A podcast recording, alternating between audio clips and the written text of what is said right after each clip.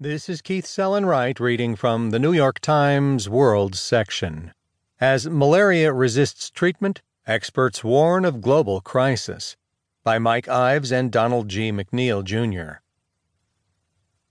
When Tran Viet Hung was a soldier patrolling these forested hills in southern Vietnam six years ago, he came down with a fever and chills. He tested positive for malaria and spent a few days recovering in a government clinic.